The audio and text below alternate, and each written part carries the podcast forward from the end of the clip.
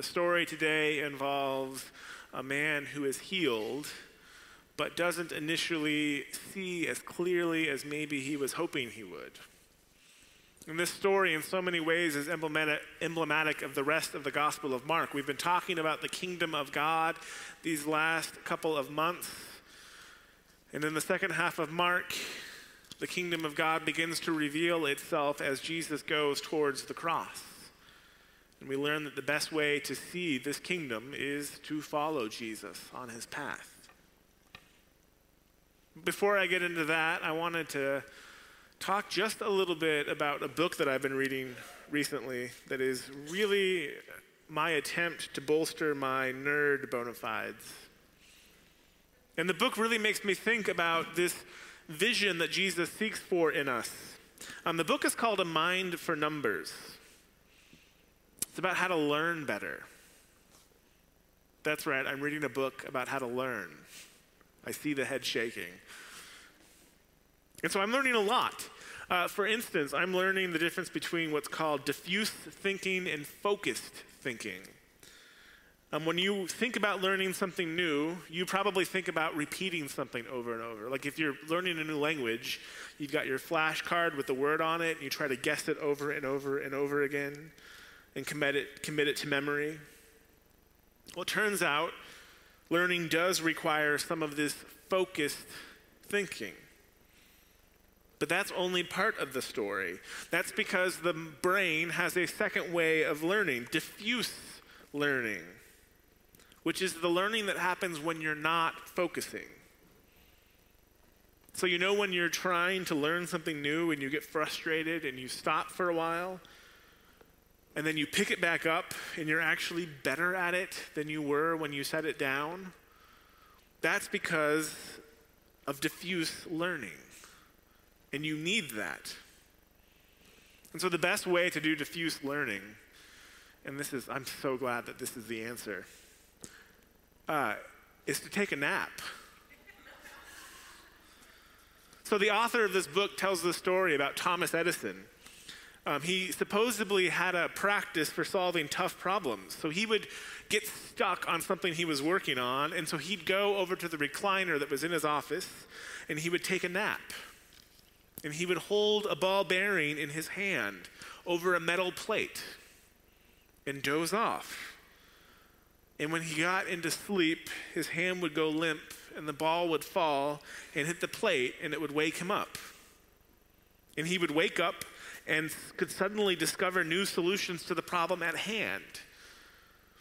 Now, I prefer just setting an alarm on my Apple Watch, but he was working with what he had. So, learning is not something that just happens, it's a process. It takes time and it takes a synthesis, not just knowing the subject, but actually synthesizing it into our psyches. So, today, during the season of Lent, we're going to hear a passage in which Jesus heals a blind man.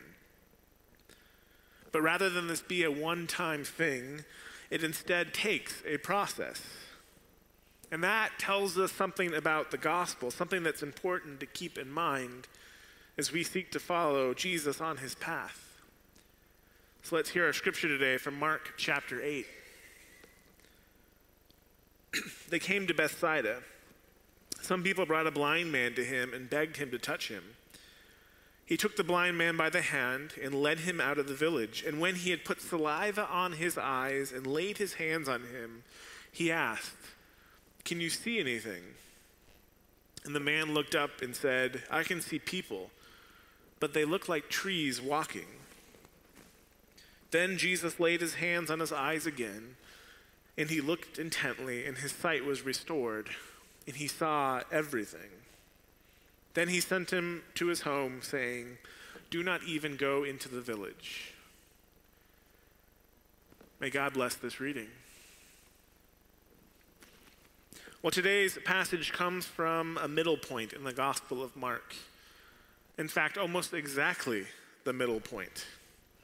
This story is a demarcation. It is if the first part of the gospel is about introducing the kingdom of God, about what it means and looks like, then everything following this passage is looking forward toward Jerusalem, towards the cross.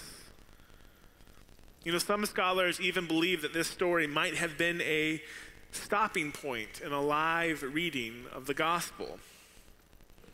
So think about if you were listening to a reading, this is the scene just before the intermission.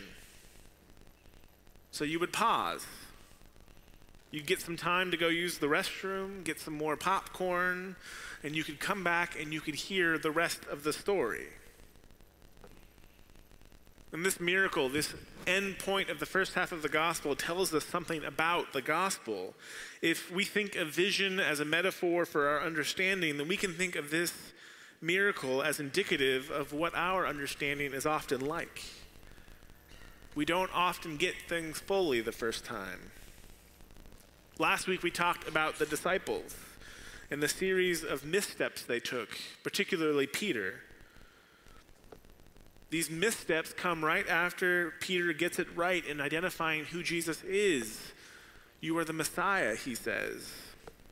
So you can see the steps. Peter kind of gets it. He gets the right answer. But like the blind man, he doesn't quite see clearly. He can see the people, but they look like trees walking. There is still information to come, more learning that needs to happen. And this is what this two stage healing tells us about the gospel. We may see, but not all the way. And to see all the way, so the gospel makes clear, you actually have to follow. You can get the right answer to the question, who is Jesus? But to actually understand what that means, well, that takes the practice of following Jesus on his way. It's not something that you can simply study and then get it. It's something you actually have to try your hand at over and over again.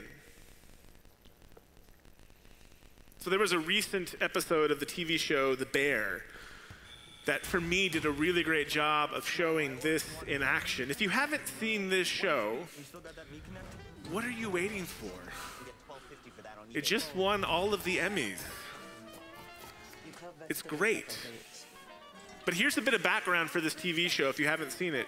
Carmy is a world renowned chef. He's worked in Michelin star restaurants, and he moves back home after his brother dies to take over his family's Italian beef restaurant. In the second season of the show, the gang begins to shift towards a fine dining operation, very different from the beef. In fact, like as different from the beef as you can get.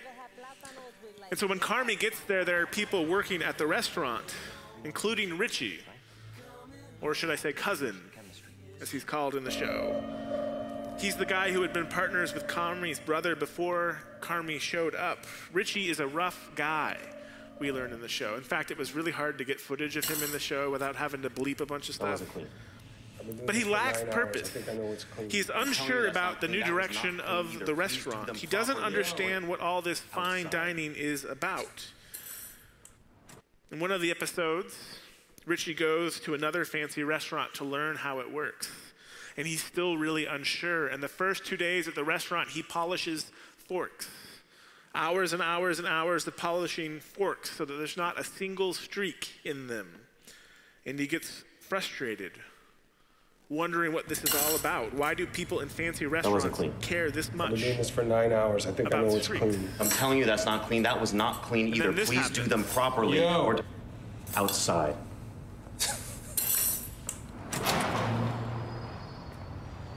Do you think this is below you or something? Man, I think I'm 45 years old polishing forks. No one is asking you to be here. I don't think anybody remembers your name. Nice try. You think I don't know how hard it is hiring people since COVID? We don't have that problem. You really drink this Kool-Aid, huh? Yeah, I do. Why? Because I love this, Richie. I love this so much, dude. Did you know that when this restaurant opened 12 years ago, it won the best restaurant in the world the same year? It's retained three stars because we have a waiting list that's long. 5,000 people waiting at any given moment long. Do you see their faces when they walk in here? how stoked they are to see us and how stoked we have to be to serve them? It takes 200 people to keep this place in orbit, and at any given moment, one of those people that is waiting in line gets to eat here. They get to spend their time and their money here. I'm sorry, bro, but we need to have some forks without streaks in them. Every day here is the freaking Super Bowl. You don't have to drink the Kool Aid, Richie. I just need you to respect me. I need you to respect the staff, I need you to respect the diners, and I need you to respect yourself.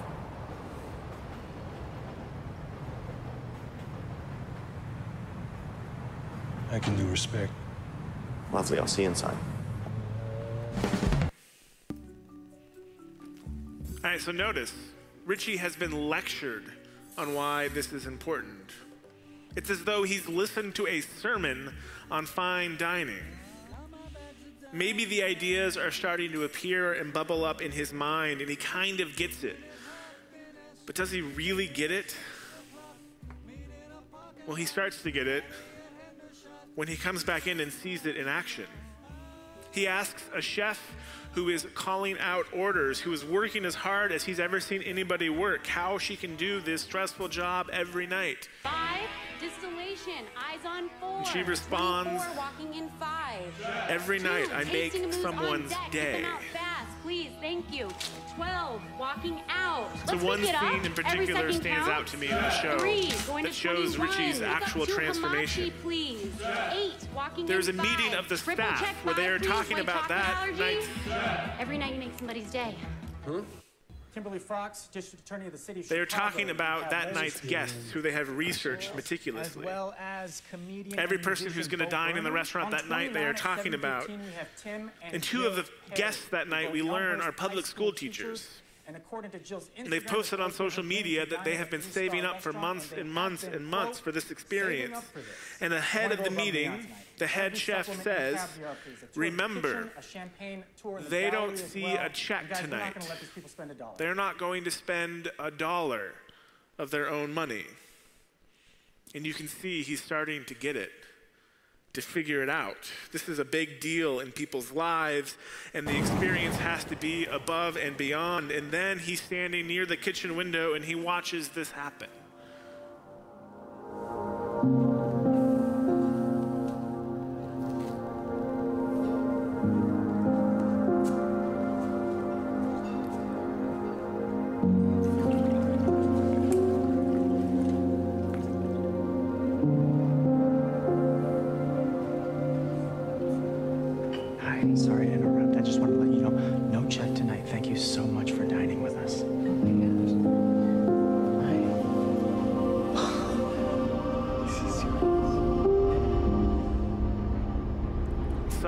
Gets it. And not just in theory. He has seen it in action. He has seen someone's face light up. He has seen that gasp of, I can't believe this is happening. And for me, this is the thing with learning. We all know in our minds that practicing the way of Jesus is the way to life. We know that being in that in being a disciple of the living God, we find an abundance that we can't quite explain. We know that in telling folks they are loved by a God who would do anything for them, including dying on a cross, that that is a powerful responsibility. But do you really know how powerful it is if you never experience the transformation it causes? Do you know how important it is if you never act on the knowledge? You see, we can be like Peter and come up with the right answer over and over and over again. Jesus is the Messiah. And yet we can get it so wrong. And so Jesus calls us not simply to know the right answer, but to walk with him on his way.